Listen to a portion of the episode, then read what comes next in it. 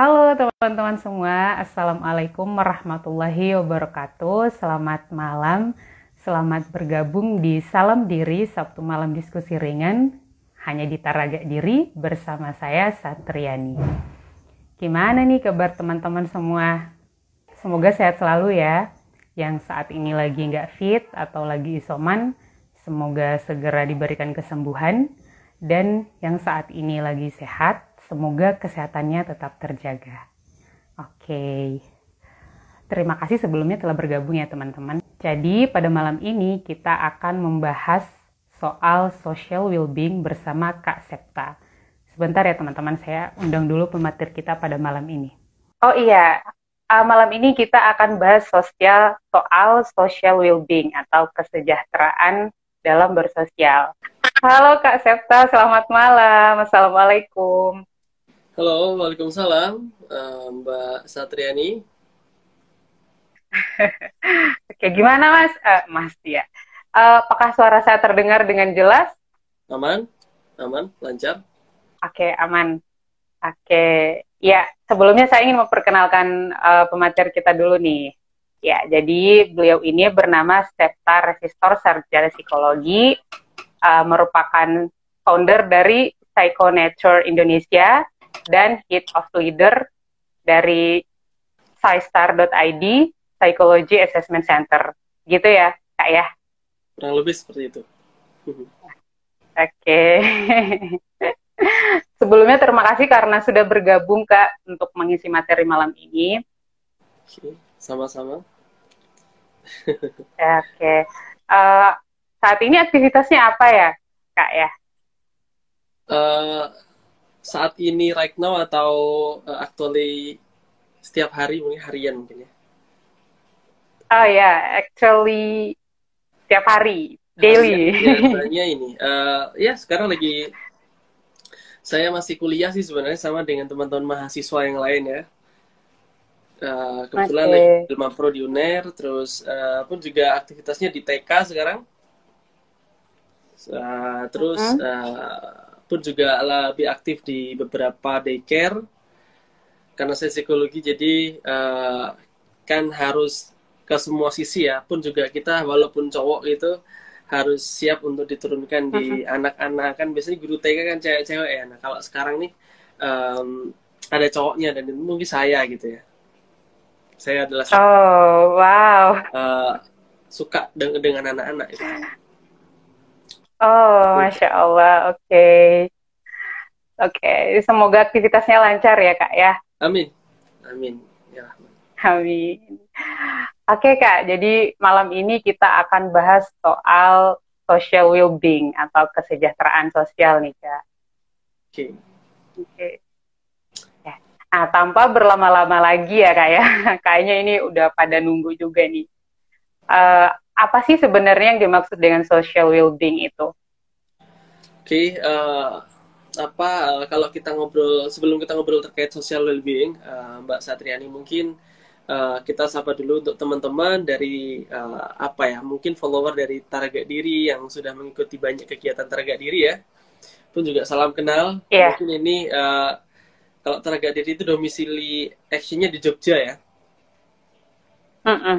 Nah jadi uh, ini mungkin juga ada uh, apa teman-teman yang baru uh, ketemu di ruang maya dengan saya untuk pertama kalinya. Salam kenal semoga bisa uh, apa ya say hello walaupun kita di medsos ya. Semoga nanti bisa ketemu di dunia nyata ya kan gitu. Kita dulu ter apa terbiasa menyampaikan dunia nyata dan dunia maya. Tapi kalau sekarang sepertinya uh, kemayaan itu sudah sudah berangsur-angsur mulai uh, apa ya sekarang jelas kok dunia sosial media sosial di Hmm. online itu jelas semua sekarang. Jadi bukan maya sepertinya tapi lebih pada yeah. media sosial seperti itu ya. Nah uh, salam kenal untuk teman-teman yang lain juga. Nah um, hari ini saya sangat senang sekali. Terima kasih udah, di, udah diundang oleh Taraga Diri uh, yang nantinya malam ini kita akan membahas terkait social well-being nah uh, ini btw malam minggu ya Subnek ini ya. Iya. Semoga bisa kita kita jalani Subnek ini dengan waktu-waktu produktif ya, dengan kegiatan-kegiatan yang uh, menambah kualitas diri kita. Salah satunya juga dengan diskusi uh, di media platform Taraga Diri ini bersama Mbak Satriani. gitu ya Mbak. Iya. Ya. Oke oke. Tadi tadi sudah tanya sih Mbak Satriani terkait uh, social well-being Mbak ya. Kalau yeah. kita itu uh, boleh sedikit membahas terkait teori ter tentang social well-being. Kalau kita ngomong terkait social well-being, uh, dari Naratov menyampaikan pada tahun 1966 ya, beliau menyampaikan bahwa uh, social well-being itu berkesinambungan dengan ke, uh, kebutuhan manusia, jadi self-needed.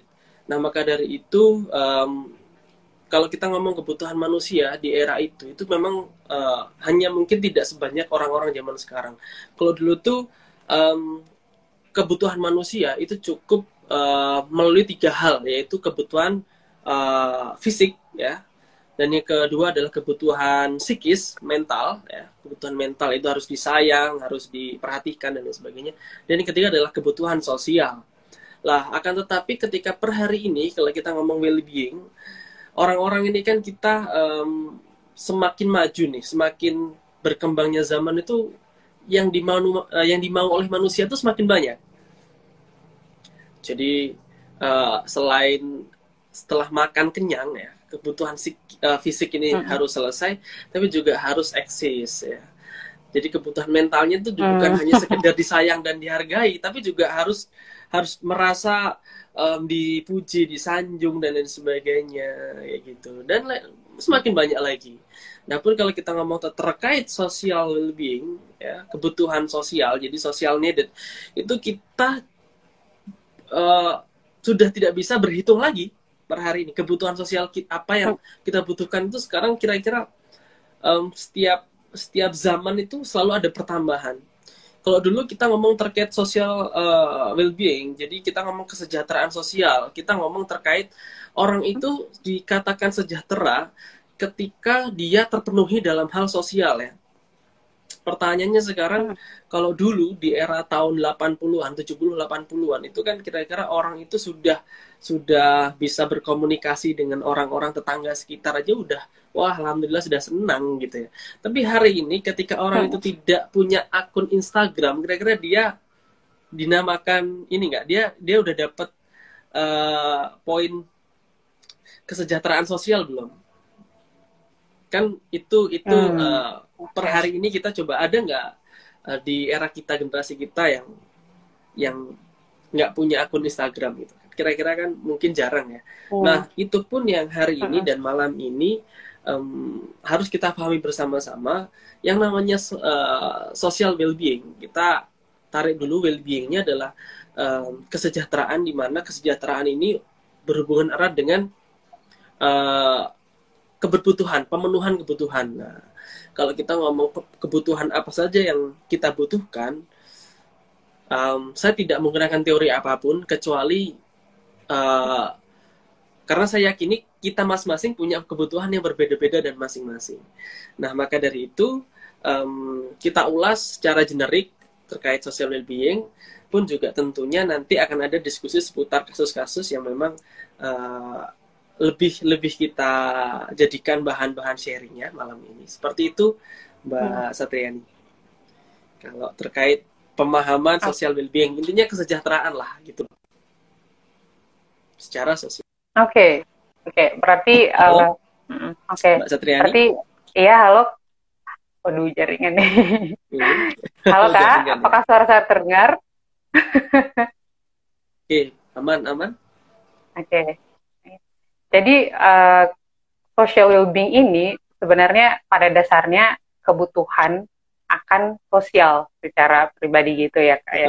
Kemudian uh, mungkin uh, seiring dengan perkembangan zaman hari ini kita berada di era digital dan sangat dekat dengan media sosial, jadi mungkin akan bergeser juga nih kebutuhannya gitu ya. Betul, betul. Sesuai dengan apa yang kita hadapi saat ini gitu. Betul. Oke, oke, oke. Oke.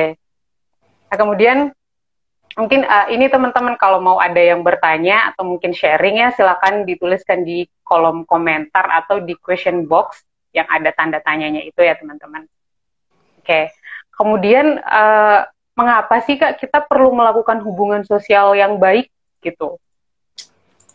Oke, okay, jadi um, kalau kita terkait uh, ngomong tentang sosial ya, jadi um, seintrovert apa pun kita, jadi seintrovert introvertnya manusia itu jelas dan pasti uh, sedikitnya, sedikit banyaknya memerlukan, membutuhkan orang lain. Karena secara nas, secara apa ya, takdir kita manusia adalah makhluk sosial. Kita tidak bisa um, terpisah ya, secara hubungan timbal balik dengan manusia-manusia yang lain terkhusus bahwa kita dilahirkan pun juga dilahirkannya pun dari manusia sama-sama manusianya gitu ya ibu kita manusia. Pun juga jelas saja bahwa kita ini ketika hidup ketika kita hidup di hutan hutan belantara gitu ya kita jelas di situ kita akan mm -hmm. berinteraksi. Ya interaksi normal interaction kita jelas dengan manusia. Kalau nggak gitu kalau misalnya kita interaksi dengan hewan pun mungkin kalau yang namanya Tarzan itu um, apa namanya fiktif ya jelas. Kalau saya sih merasa bahwa itu fiktif. Nah maka dari itu per hari ini saya merasa bahwa kita sangat penting dalam memahami social well-being pun juga kita ngomong terkait kita butuh nggak sih berhubungan dengan orang lain dan kalau kita ngomong uh, kita kita balik perkata itu lingkungan apa ruang lingkup sosial apa yang kita butuhkan itu nanti uh, harus menjadi um, poin penting yang per hari ini semoga teman-teman nanti juga memahami dan coba merefleksikan terhadap dirinya masing-masing. Nah, kenapa sih hari ini kita harus um, bersosial? Artinya, kenapa sih hari ini kita harus memahami sosial kita? Karena jelas teman-teman, sosial kita adalah uh, kunci di mana berkembangnya diri kita. Jadi kalau saya boleh menyampaikan bahwa um, self development pengembangan diri seorang manusia itu berbanding lurus dengan uh, social development. Jadi hmm. saya ulangi, self development itu berbanding lurus dengan social development. Artinya apa? Artinya kalau diri kita itu bertumbuh menjadi baik, bertumbuh semakin uh, berkualitas, maka dari itu kita pun juga harus mengusahakan supaya lingkungan kita itu juga semakin baik kualitasnya. Atau bahkan ketika suatu lingkungan itu baik, maka orangnya pun juga jelas pasti akan berusaha untuk menyesuaikan lingkungan tersebut dan menjadi baik.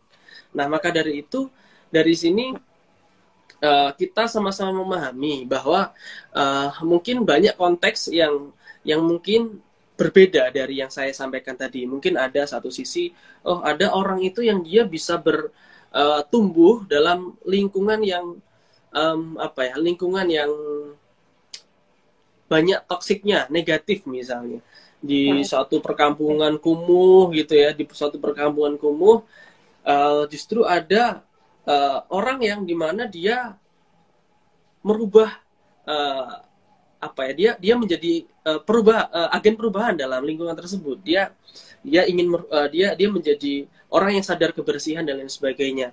Oke okay, itu adalah konteks yang namanya uh, perbandingan antara uh, apa ya mungkin self power jadi kekuatan diri dengan kekuatan lingkungan. Itu besaran mana? Dan itu saya yakin um, kasus-kasus seperti itu ya, kasus-kasus seperti itu yang hari ini harus pun juga kita pahami secara bersama-sama untuk apa? Untuk diri kita itu sekarang kekuatan kita apa gitu teman-teman. Artinya hari hmm. ini kenapa kita harus memahami dan kita harus uh, sorry sebelum memahami kenapa kita harus bersosial dulu. Hari ini sudah tidak zamannya orang-orang uh, apa ya bahasa saya apa pun potensi kita entah itu kita introvert atau ekstrovert ya teman-teman kita itu lebih nyaman kerja sendiri atau kerja bareng banyak orang, jelas pada satu pos kita membutuhkan uh, interaksi dengan banyak orang. kita tetap akan harus uh, berada dalam satu habitat tertentu. Jadi, jadi dalam suatu ekosistem tertentu. Maka dari itu saya merasa bahwa um, pemahaman atas diri kita dan juga kesesuaian dengan sosial lingkungan kita itu menjadi penting. Seperti itu, uh, Mbak Satriani. Oke, okay. oke, okay, oke, okay, oke. Mungkin uh, saya akan uh, coba mungkin ada akan ada teman-teman yang mungkin kurang paham dengan kata banyak tadi ya kak ya karena kan banyak betul, itu betul, kan betul. lebih dari dua jadi mungkin uh, banyak itu tidak harus lebih dari 10 kok gitu jadi ibaratnya ya lebih dari dua itu sudah cukup juga kalau misalnya itu sehat uh, membangun diri gitu ya. Betul, so, betul. seperti itu oke oke. okay, kalau gini ya kalau kalau mm -hmm. saya boleh boleh menyampaikan lagi terkait apa terkait um, kenapa sih kita harus uh, menjalin hubungan dengan orang lain gitu ya? Maksudnya uh, bah bahwasanya kalau kita hari ini ayo kita sepakati bersama-sama. Jadi um, seintrovert apa pun kita kita tetap punya keluarga gitu.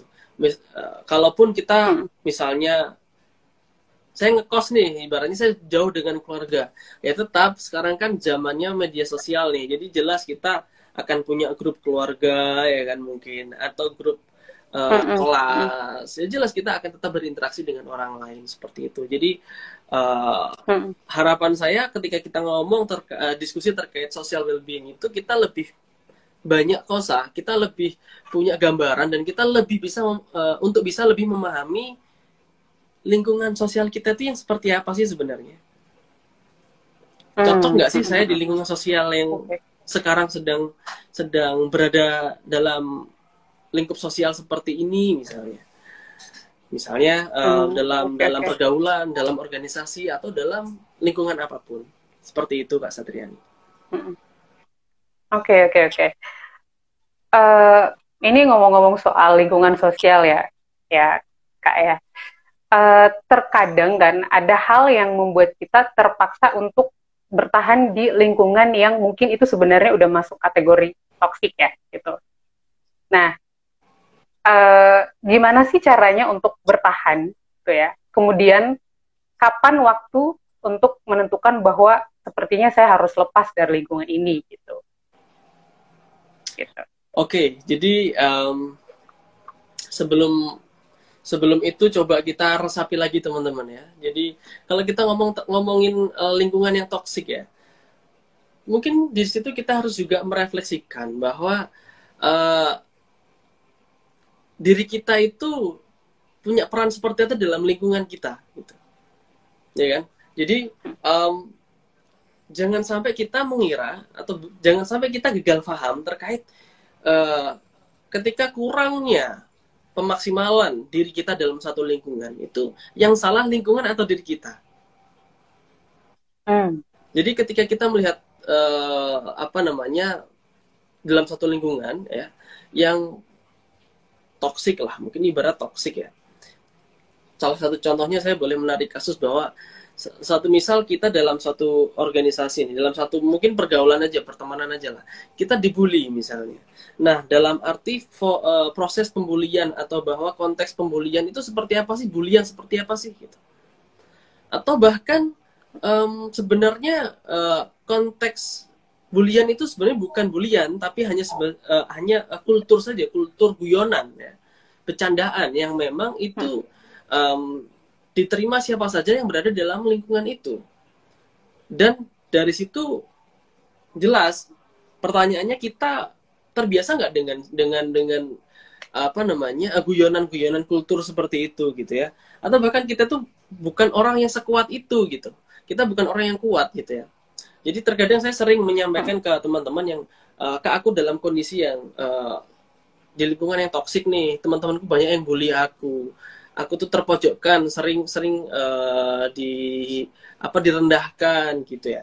Nah, tapi dalam satu sisi ketika saya uh, mengenali ya, saya tahu oh lingkungan uh, saya saya mencoba untuk menggali bahwa gimana sih lingkungan lingkungan uh, orang tersebut. Nah, ternyata ketika saya mencoba mengenali ternyata uh, memang kulturnya seperti itu ya dan kira-kira uh, ketika ketika kita ngomong terkait uh, perbaikan ya perbaikan sebenarnya kalau kita ngomong perbaikan uh, memperbaiki banyak orang ya memperbaiki lingkungan dan de dengan memperbaiki satu orang itu kira-kira lebih susah yang mana coba saya tanya Mbak Satrian ini untuk merubah okay, lingkungan okay, okay. gimana uh, hmm? gini kalau misalnya kita ngomong terkait perubahan per, kita merubah lingkungan dengan kita merubah satu orang itu lebih mudah yang mana Oke, okay. Tentu lebih mudah merubah satu orang ya, karena lingkungan kan terlalu luas gitu ya kak ya. Gitu ya. Oke, lebih mudah merubah satu orang, betul sekali. Jadi um, pun juga tergantung konteksnya ini ya. Mungkin mungkin kita kita kembalikan mm -hmm. bahwa tergantung konteks dan lain sebagainya. Cuman jelas secara secara secara matematis, secara hitungan ya lebih mudah merubah satu orang lah daripada banyak orang gitu ya. Kondisinya pun juga berbeda mm -hmm. sekali. Nah maka dari itu sebenarnya sekarang itu ketika ada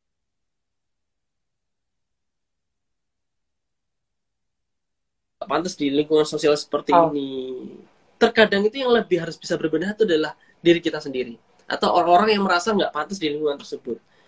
Karena apa? Karena rata-rata orang yang merasa tidak kuat dalam satu lingkungan itu bisa dipastikan dia memiliki ya, dia kurang memiliki self power yang tinggi gitu loh. Dia self powernya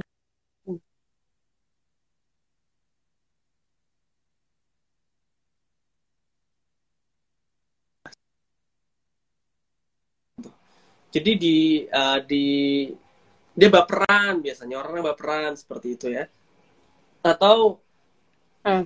apa biasanya tuh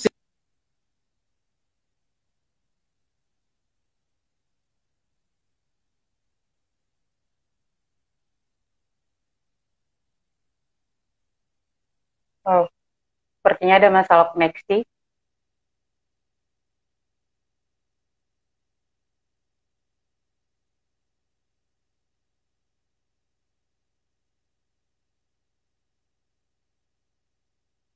Halo Kak, halo Kak Septa.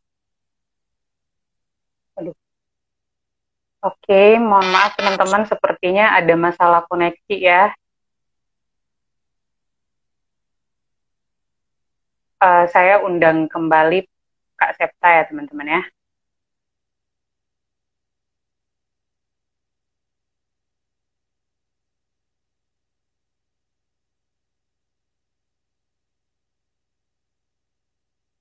Iya, oke. Okay.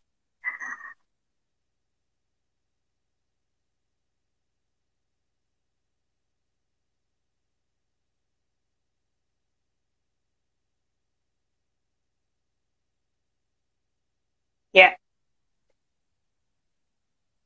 Tadi terkait pertanyaannya Kak Septa soal merubah satu orang atau lingkungan ya, ternyata ada yang memberikan jawaban, ada yang uh, bisa merubah satu orang, kemudian ada juga yang uh, bisa juga nih berpindah ke lingkungan yang lebih baik mungkin gitu ya.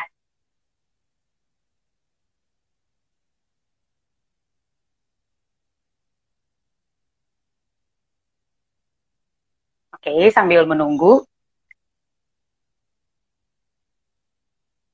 Ya, saya tambahkan mungkin ya benar sekali bahwa jadi uh, maksud dari kasepta satu orang ini adalah diri kita ya teman-teman. Tapi jika memang lingkungan itu benar-benar sudah tidak bisa di dikendalikan lagi gitu atau uh, sudah berpengaruh sama mental kita, tentu kita memilih untuk uh, pindah ke lingkungan yang lebih sehat gitu.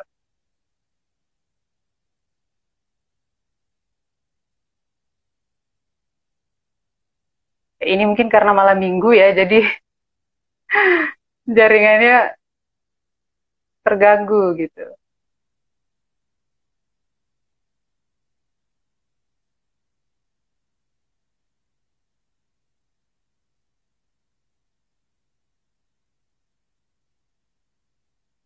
Oke, terima kasih teman-teman yang sudah uh, memberikan komentar. Wow, jaringannya sungguh tidak bersahabat.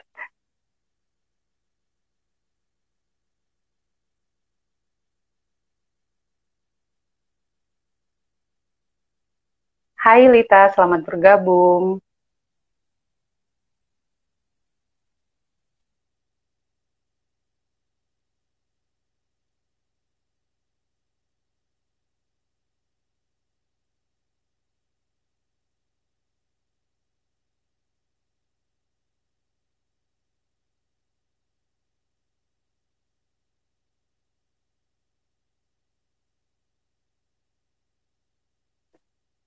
Okay.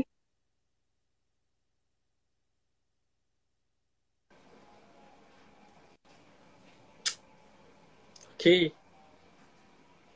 Oke. Uh, halo Kak Seko, selamat bergabung kembali. Ini masalah jaringan nih, malam minggu soalnya. iya, iya, iya, iya. Teknis ya? Iya, benar sekali. Oke, Mas, tadi udah sampai self power. Oke. Okay. Iya? Betul. Uh, uh. Gimana? Bisa dilanjutkan, Kak? Oke, ini Oke, tadi sampai mana ke saya?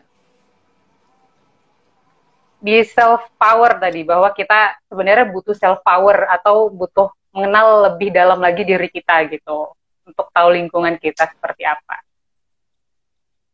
Oke oke, uh, uh, sorry sorry sorry, ini agak ada masalah jaringan ya. Semoga tidak mengurangi semangat yeah. kita.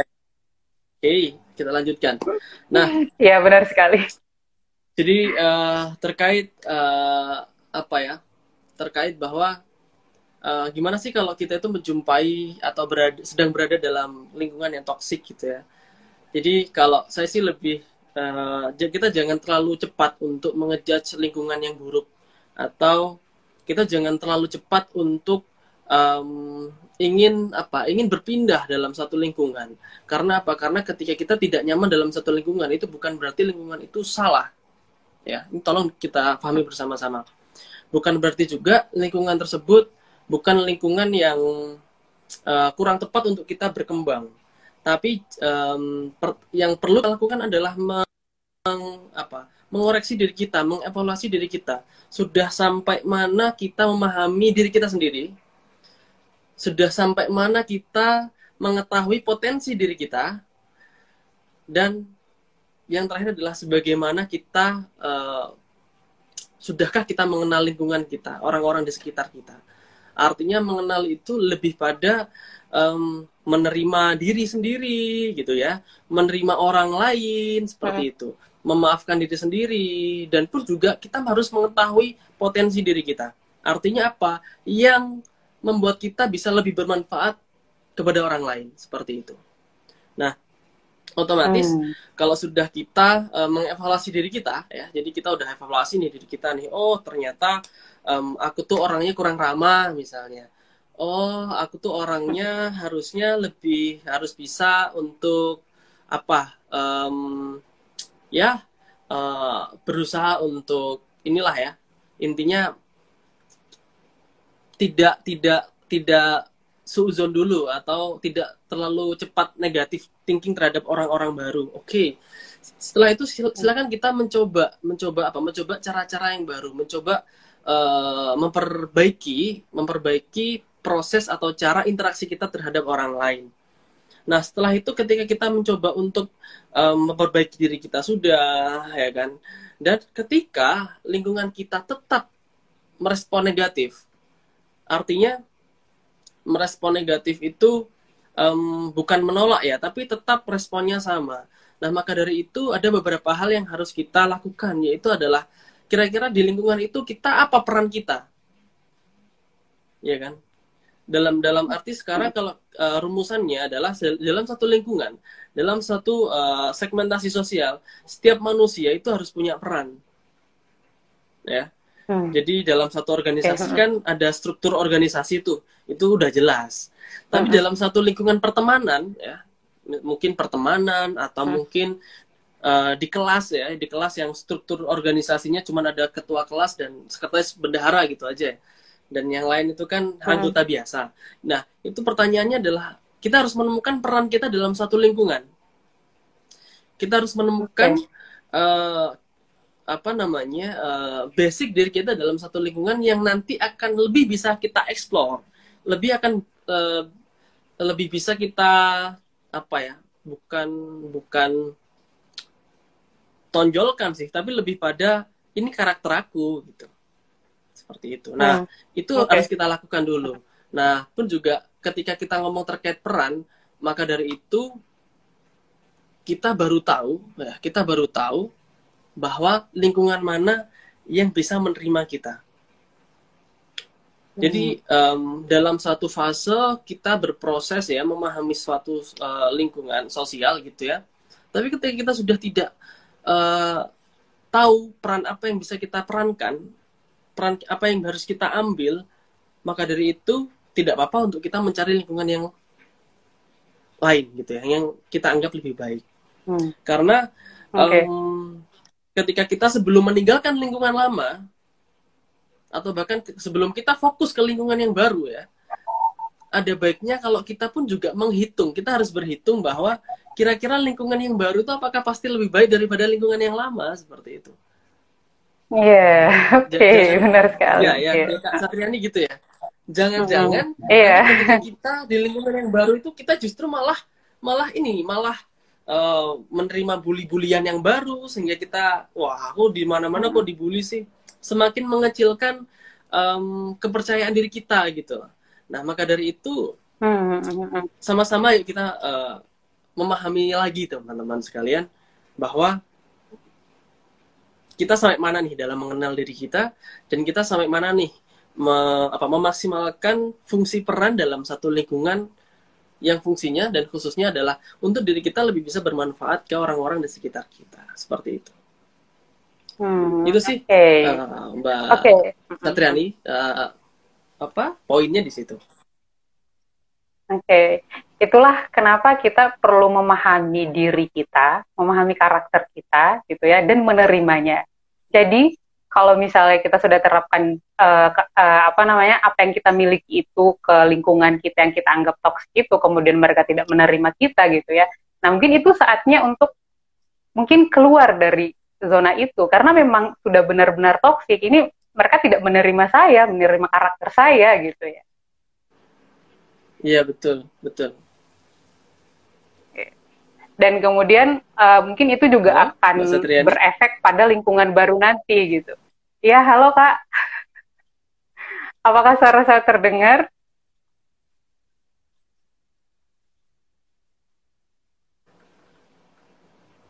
halo Wow, salah jaringan. Oke, halo. Iya. Saya agak tadi Apakah suara agak saya terdengar? mendengar suara Mbak Satriani barusan. Ya. Oh iya, yang sampai mana ya kak ya? tadi. Iya. Jadi sampai tadi yang Mbak Satriani me, apa menambahkan yang di awal tadi atau meresum oh, tadi? Oh iya, ya? yang karak.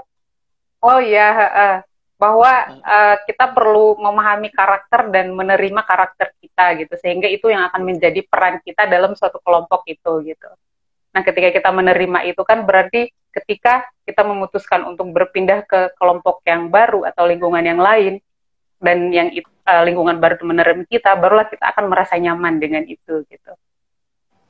Betul betul betul. Jadi kita tidak tergesa-gesa gitu ya Mbak Satriani. Jadi nggak tergesa-gesa yeah. untuk mengejudge ah aku nggak um, cocok misalnya kita kita kuliah nih kita di kelas yang baru ya ah aku di kelas yang baru dicuekin mm -hmm. gitu ya ah, aku di kelas yang baru nggak direspon positif gitu ya uh, paling tidak mm -hmm. Kita jangan terburu-buru untuk mengejas lingkungan kita padahal kita belum berkenalan dengan orang-orang -hmm. di sekitar kita gitu nah jadi okay. um, konsekuensinya adalah per hari ini kalau kita ngomong social well-being kita ngomong terkait um, apa ya kesejahteraan sosial itu hubungannya erat dengan self well-being. Jadi diri kita tuh sebenarnya um, gimana sih gitu.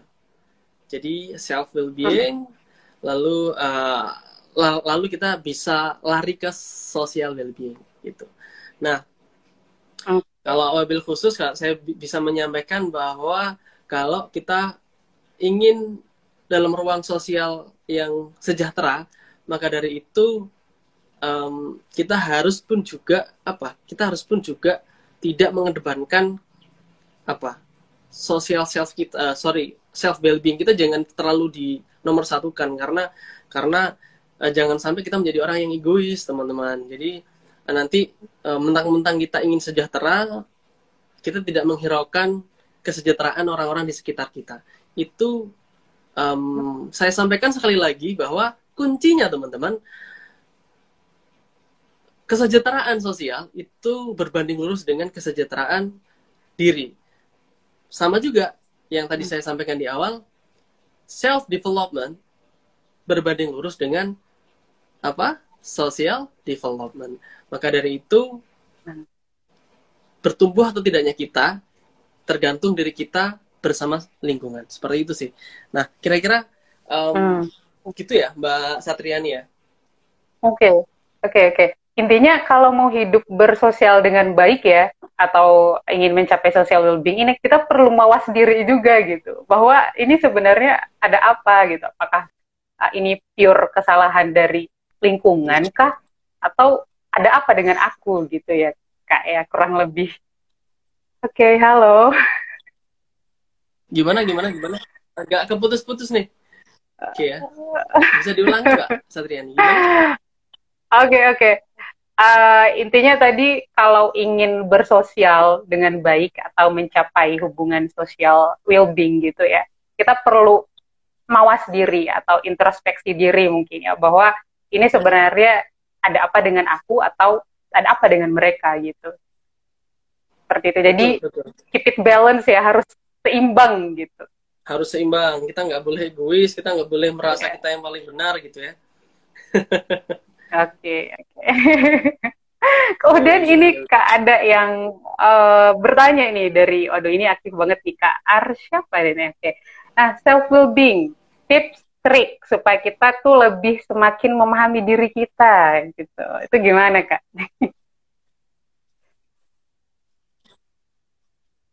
Oke, jadi um, kan tadi sudah saya sampaikan. Jadi ada yang namanya social well-being dan juga ada self well-being. Nah, kalau kita ngomong self well-being gimana, um, itu berhubungan sekali dengan kesejahteraan kita. Sama sih kalau kita ngomong self well-being itu artinya kita ngomong well-being artinya adalah keberbutuhan, pemenuhan suatu kebutuhan. Kita paham nggak sih apa yang selama ini kita butuhkan? Hmm. Ketika kita hidup, ketika kita menjalankan uh, peran sebagai seorang mahasiswa mungkin ya, seorang mahasiswa itu butuh apa? kita butuh apa untuk jadi seorang mahasiswa? Itu yang menjadi dasar di mana di mana kesejahteraan kita bisa diukur. Jadi cara mengukur kesejahteraan diri atau self well-being itu kita pahami dan kita bisa berhitung terkait apa terkait kebutuhan, bukan terkait keinginan, hmm. teman-teman. Hmm. Oke, okay. jadi oke, okay, jadi uh, saya sering-sering uh, kasih notifikasi ke teman-teman yang maba nih mahasiswa baru tuh bahwa um, kalau kita jadi seorang mahasiswa kita harus lebih menyadari bahwa kita harus tahu dan lebih mengenali apa yang kita butuhkan dari apa yang kita daripada apa yang kita inginkan. Artinya apa? Artinya uh, hidup kita itu jangan kita fokus kepada hal-hal yang yang menjadi uh, apa ya mungkin sekedar itu itu cukup jadi hiburan aja oh ini cukup jadi uh, ini hmm. harus aku fokus di satu uh, satu bidang ini misalnya. Itu yang menjadi salah satu apa kalau kita ngomong terkait um, self esteem dan lain sebagainya self uh, apa ya kepercayaan diri dan lain sebagainya ketika kita mau mengenali diri kita. Nah dalam satu uh, lingkungan ya dalam satu lingkungan ini saya kembalikan ke social well-being. Dalam satu lingkungan itu kalau ngomong terkait, terkait peran ya teman-teman, sebelum kita ngambil satu peran kan kita harus tahu dulu kita ini siapa. Apakah aku ini adalah orang yang humoris? Apakah aku ini orang yang apa ya cerdas? Apakah aku ini orang yang mungkin setia kawan dan lain sebagainya? Nah itu yang sebenarnya kita masing-masing pasti bisa mengukur itu. Hmm. Kita pasti pun juga kalau kita ngomong circle ya, kita pun juga punya hak untuk memilih circle mana yang menjadi uh, ruang kita. Itu yang kaitannya dengan self well-being dan social well-being. Artinya apa? Jangan sampai ketika um, self well-being kita itu terusik dengan social well-being circle yang salah. Um, biasanya nih ya, biasanya biasanya tuh kita memilih lingkungan ini kan yang sehobi, ya, yang Mbak Satriani ya. Jadi Mbak Satriani okay. hobi membaca, oke okay, pasti cari teman-teman yang pun juga hobi membaca, yaitu hobi diskusi, hobi diskusi, uh -huh. ataupun hobi um, apa namanya, hobi nonton bioskop ya nanti kumpulnya sama teman-teman yang hobi kongko-kongko di mall nonton bioskop itu kayak gitu biasanya. Di situ hmm, sebenarnya okay, kita okay. bisa memilih. Nah dari situ dari situ itu kita kita secara tidak langsung, secara manusiawi kita akan pun juga uh, mengcross check bahwa self ya. Jadi hubungannya timbal balik ya. Artinya hubungannya timbal balik antara self well being dan social well being. Ketika kita ngomong self well being, kita harus mengenali diri kita untuk apa? Untuk lebih uh, tahu peran kita dalam pun juga kita bisa melakukan um, oh aku memilih ruang lingkup yang aku uh, kita sama-sama suka nih hobi kita sama-sama uh, suka baca misalnya sudah kita nanti akan masuk dalam circle itu dan akhirnya kita akan pun tahu mengkoreksi bahwa apakah hobi saya membaca itu diterima ataupun bahkan uh, apa ya kan ada nih tipe membaca kan banyak nih ya teman-teman. Nah apakah uh, aku punya peran aku punya peran penting dalam circle aku kayak gitu kan? Itu nanti akan menjadi salah satu kriteria bahwa uh, itu akan, uh, akan menjadi salah satu uh, apa ya bahasa saya ini adalah uh, penentuan bahwa kita harus menentukan bahwa oh ini lingkungan yang nantinya aku bakal bisa uh, bermanfaat, aku bakal bisa berkembang dan aku bakal bisa uh, apa intinya itu memperbaiki kualitas diri seperti itu. Nah hmm. maka dari itu um, seyogyanya teman-teman kita uh, tidak apa tidak kaku dalam hal ini kita boleh tegas tapi tidak kaku teman-teman. Hmm. Artinya um, hmm. kita harus menegaskan kita itu siapa. Gitu. Kita punya apa? Kita hmm. bermanfaat dalam hal apa? Kita ambil peran. Hmm. Setelah ambil peran, ya nanti kita coba di, di lingkungan kita sekarang ini kita ambil peran. Apakah kita diterima gitu? Lalu kalaupun kita di, tidak hmm. diterima, alasannya apa? Alasannya ekonomi kah mungkin? Hmm. alasannya apa ya mungkin uh, beda beda apa ya beda frame lah mungkin beda paham hmm. nah tapi hmm. kalau saya sih uh, merasa bahwa setiap kita pasti punya circle masing-masing dan dan saya hmm. pikir hmm. apa ya Mbak Satriani ya saya pikir gini belum tentu belum tentu lingkungan yang baru itu buruk buat kita dan belum tentu lingkungan yang lama itu baik buat kita. Kayak gitu. Hmm. Nah, ini bingung lagi nih. Ini gimana yeah. sih maksudnya ya gitu ya. Oke, okay, sampai situ dulu Mbak yeah. Jadi kalau Mbak Satriani yeah. nanti okay, uh, okay. apa namanya kurang paham nggak apa ditanyain lagi lah. Oke okay, oke. Okay. Tapi iya nah, benar sekali mas, karena hal yang Iya benar. Uh, okay. Teman-teman kalau mau ada yang mau ditanyakan gitu ya, silakan ditulis langsung di kolom komentar ya.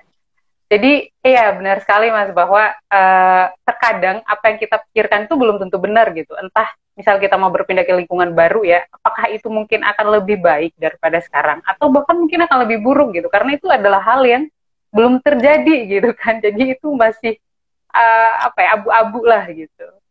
Yeah. Itulah kenapa kita perlu mengenali karakter kita agar lebih maksimal gitu ya kak ya. Oke. Okay. Betul betul. Selanjutnya, uh, sebenarnya ciri-ciri uh, sosial yang harusnya kita hindari itu seperti apa sih, kak? Oke, jadi um, terkait lingkungan sosial apa yang harus kita hindari ya. Jadi kalau saya pikir gini. Hmm um, tidak ada tidak ada uh, diri yang maksudnya tidak ada uh, potensi seseorang itu yang buruk tidak hmm. ada potensi seseorang itu yang buruk dan tidak ada ruang sosial yang negatif artinya saya bilang negatif itu sesuai hmm. dengan konteks ya teman-teman tidak ada uh, apa namanya uh, ruang lingkup sosial itu yang apa intinya tuh tidak tidak mewadahi sebuah potensi. Nah, maka dari itu saya menyampaikan di sini adalah semua potensi itu baik, semua ruang lingkup sosial itu bisa disesuaikan. Oke, okay. nah uh, kalau kalau ngomong terkait uh, ini saya lanjutkan ya teman-teman. Jadi uh, jadi tidak ada ya, jadi tidak ada sosial yang uh, ruang lingkup sosial yang buruk itu uh, menurut saya tidak tidak tidak ada. Hanya saja mungkin tidak sesuai ya. Tidak sesuai. Nggak cocok lah bahasanya. Jadi uh, kalau kita ngomong uh, toksik uh, lingkungan yang toksik ya atau teman-teman yang toksik itu menurut saya ya bukan bukan bukan hal yang yang menjadi salah satu ukuran sosial itu baik atau tidak. Tapi hanya saja kita tidak cocok gitu. Nah maka dari itu memang dalam suatu sosial uh, kultur atau lingkup ruang lingkup sosial kita harus uh, kita harus bisa me memilih ya teman-teman. Kita harus bisa memilih circle. Kita harus bisa uh, memahami diri kita untuk kita taruh ya, untuk kita apa? Bisa kita um, biar kita apa biar kita di sini bisa berkembang artinya seperti itu dan kita bisa mengembangkan ruang lingkup sosial tersebut. Eh, tadi dikatakan bahwa jadi kita perlu memilih lingkungan sosial kita juga ya kak dan itu sebisa mungkin membuat kita bisa berkembang bisa mempengaruhi orang lain juga agar bisa berkembang juga dan membuat kita nyaman tentunya. Betul betul. Oke, ini ada yang bertanya, Kak. Gimana gimana? Dari Opirizia, uh, bagaimana cara agar kita bisa menerima diri dan mengurangi rasa insecure ketika di lingkungan pertemanan kita yang sudah memiliki pencapaian yang lebih daripada kita. Wah, ini soal insecure nih. Oke, betul okay. betul. Ini ini yang biasa di dirasakan ya kalau kita berada dalam mungkin kondisi uh, lingkungan baru mungkin ya komunitas baru gitu ya nah um, kalau saya sih memahaminya gini kalau kita merasa insecure itu um, mungkin mungkin kita uh, berhadapan dengan kondisi di mana um, kita belum tahu kita belum tahu potensi maksimal diri kita tuh kayak gimana sih dan kita terlampau mematok orang atau kita ekspektasi kita lebih tinggi terhadap suatu lingkungan atau orang lain. Jadi misalnya um, kita di apa ya diterima di or, di organisasi yang menurut kita itu bagus banget gitu ya dan akhirnya ketika kita masuk dalam organisasi hmm. itu kita melihat orang-orang yang uh, apa ya mungkin punya kepercayaan diri yang luar biasa dibanding diri kita pada saat itu dan kita melihat teman-teman kita yang mungkin secara, di tingkatan beberapa hal mungkin dari segi ekonomi atau di, dari segi ilmu pengetahuan atau apa itu lebih uh, kita merasa lebih dari kita gitu. Nah, kalau saya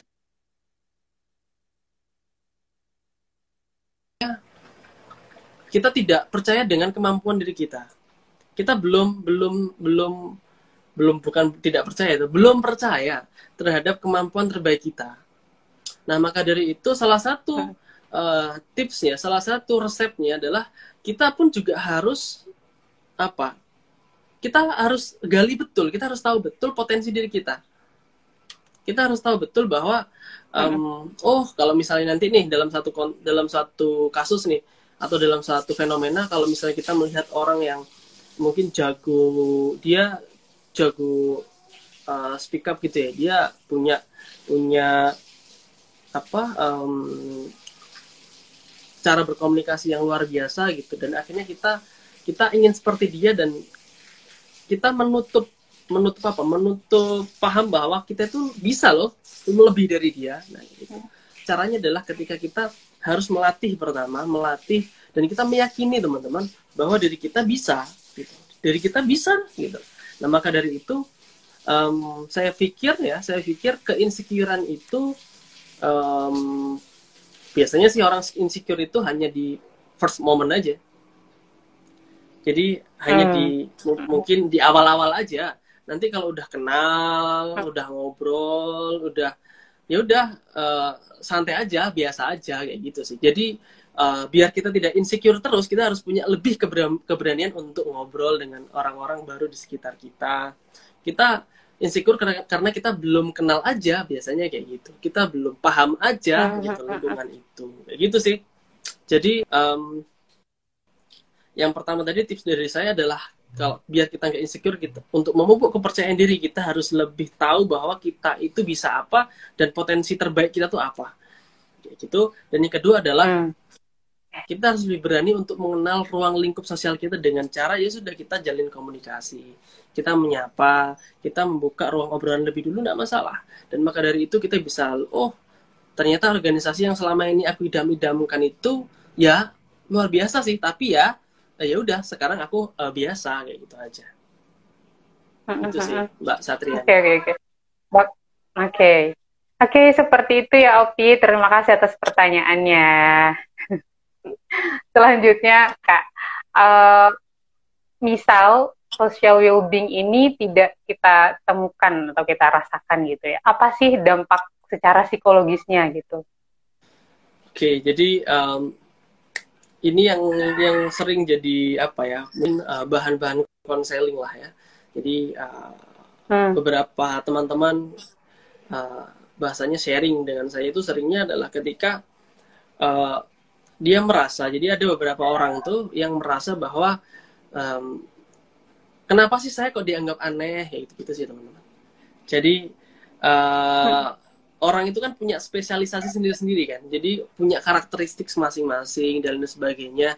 Nah yang um, hal itu yang mungkin ketika kita tidak mengenali diri kita itu maka dari uh, ketika kita tidak mengenali diri kita hasilnya adalah apa? Hasilnya adalah kita lebih memiliki uh, apa ya potensi yang besar dalam dalam uh, dalam kebingungan ketika kita mau bersosialisasi.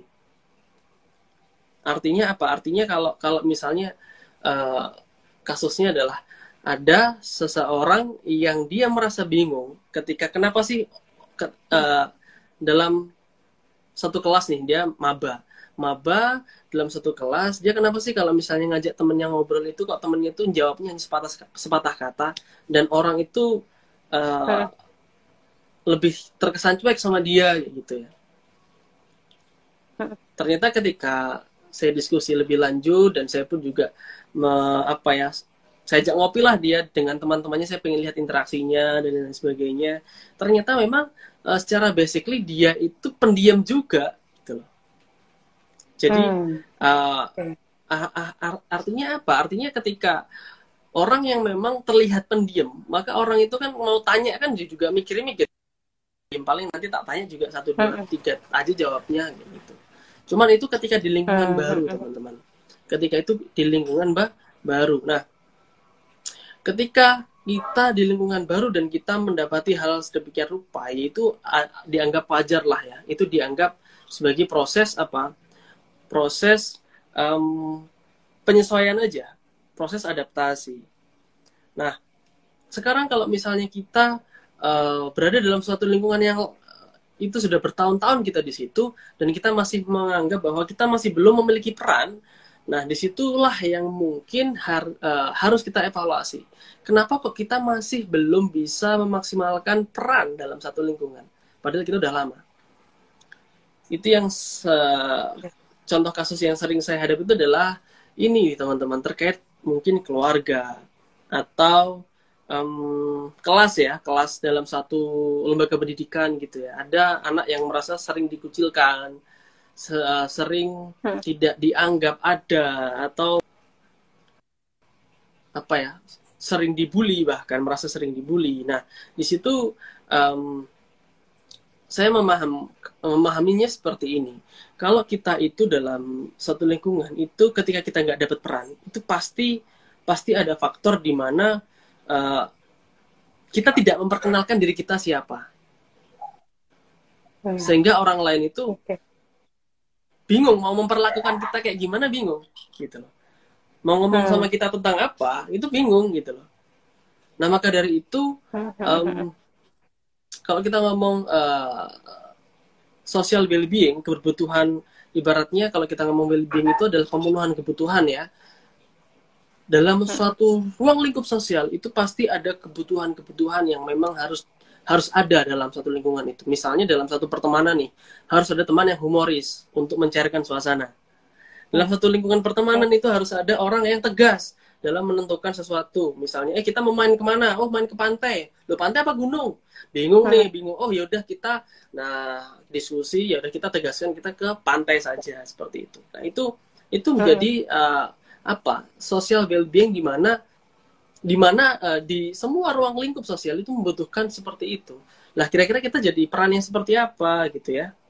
Nah, maka dari itu um, Mbak Satriani, kita uh, dalam dalam memahami social well-being itu ayolah kita jangan terlalu egois dan kita jangan kaku tapi harus tegas. Paham ya, teman-teman?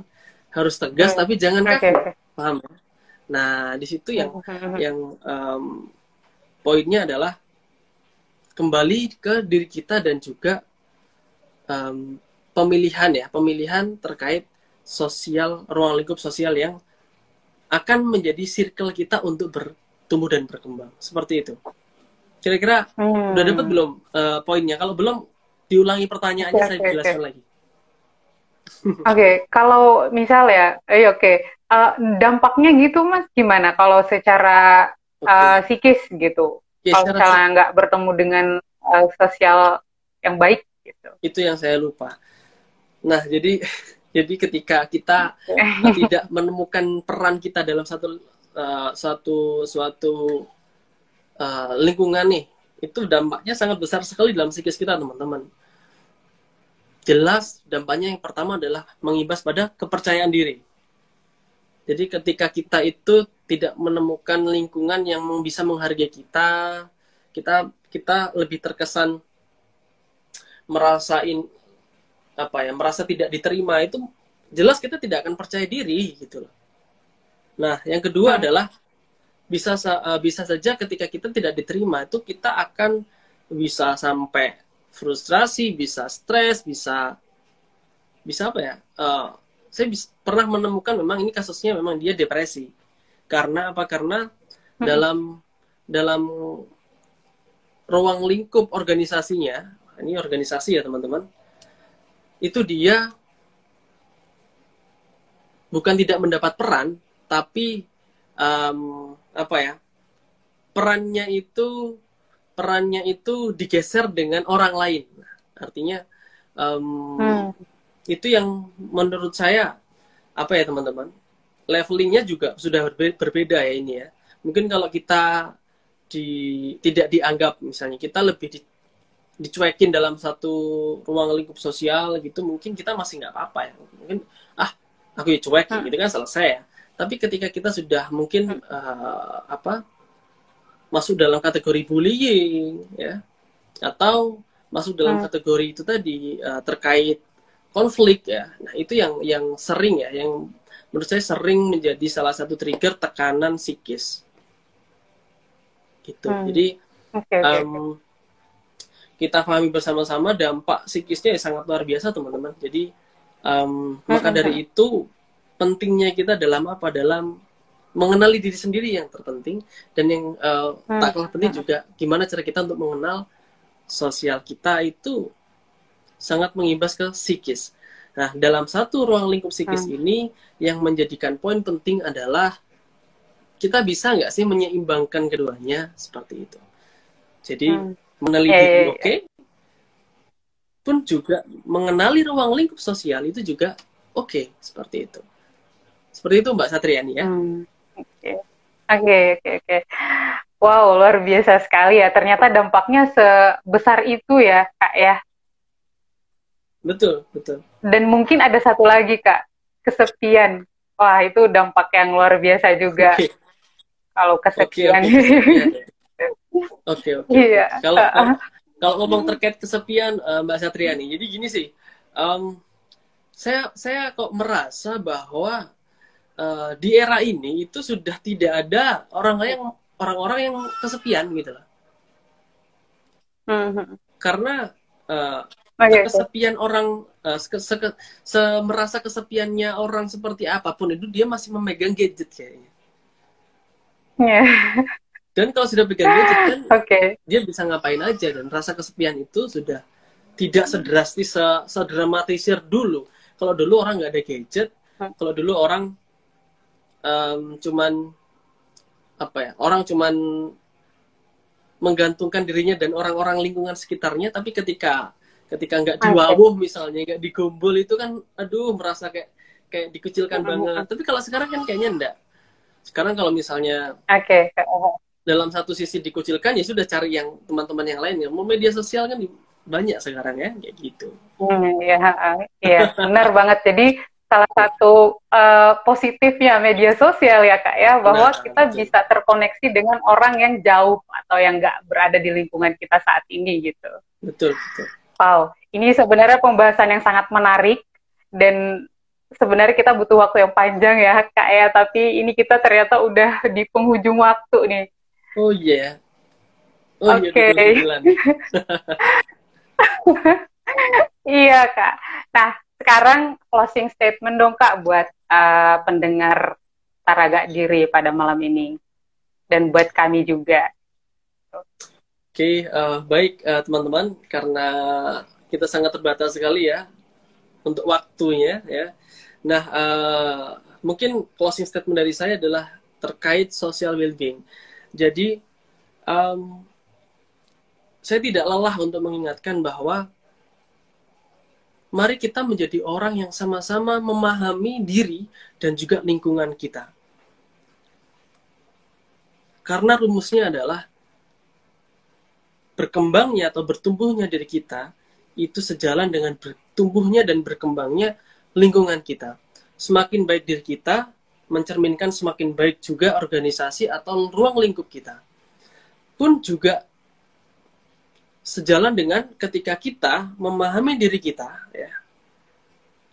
Ketika kita mendapati sebuah hal yang tidak sinkron dalam lingkungan, maka dari itu marilah kita memperkuat apa? Memperkuat pertama diri kita dan yang kedua adalah porsi peran dalam sosial secara luas ya ketika kita memahami hmm. peran kita, maka dari itu kita sudah dapat intinya se kayak tiket gitu ya teman-teman, kayak tiket.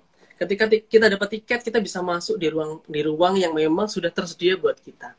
Nah maka dari itu, um, marilah kita memupuk kepercayaan diri kita untuk lebih bisa menjadi orang-orang yang memiliki peran dan bermanfaat untuk orang-orang di sekitar kita. Mari menjadi generasi yang tidak insecure, mari menjadi generasi yang tidak baperan, tapi marilah menjadi generasi yang membawa sebuah perubahan menjadi lebih baik lagi. Mungkin cukup itu saja, Mbak Satriani. Ada kurang lebihnya, mohon maaf. Wow. Salam, gitu ya. Oke, terima kasih Kak Septa. Oh, uh, sebuah closing statement yang sangat luar biasa dan uh, sangat menginspirasi ya. Oke, okay, terima kasih sebelumnya Kak sudah meluangkan waktu untuk mengisi uh, materi kita malam ini dan terima kasih juga kepada teman-teman semua yang telah bergabung, yang telah aktif memberikan komentar dan pertanyaan. Uh, semoga kita semua sehat selalu dan aktivitasnya lancar. Ya Kak Septa, semoga keluarganya juga sehat-sehat selalu dan Kak Septa juga sehat, Amin. aktivitasnya lancar. Oke, okay, terima kasih sekali lagi semuanya. Oke, kita akhiri ya Kak ya. Assalamualaikum warahmatullahi wabarakatuh. Sampai jumpa di salam diri berikutnya. Terima kasih Mbak Satriani. Terima kasih Mas.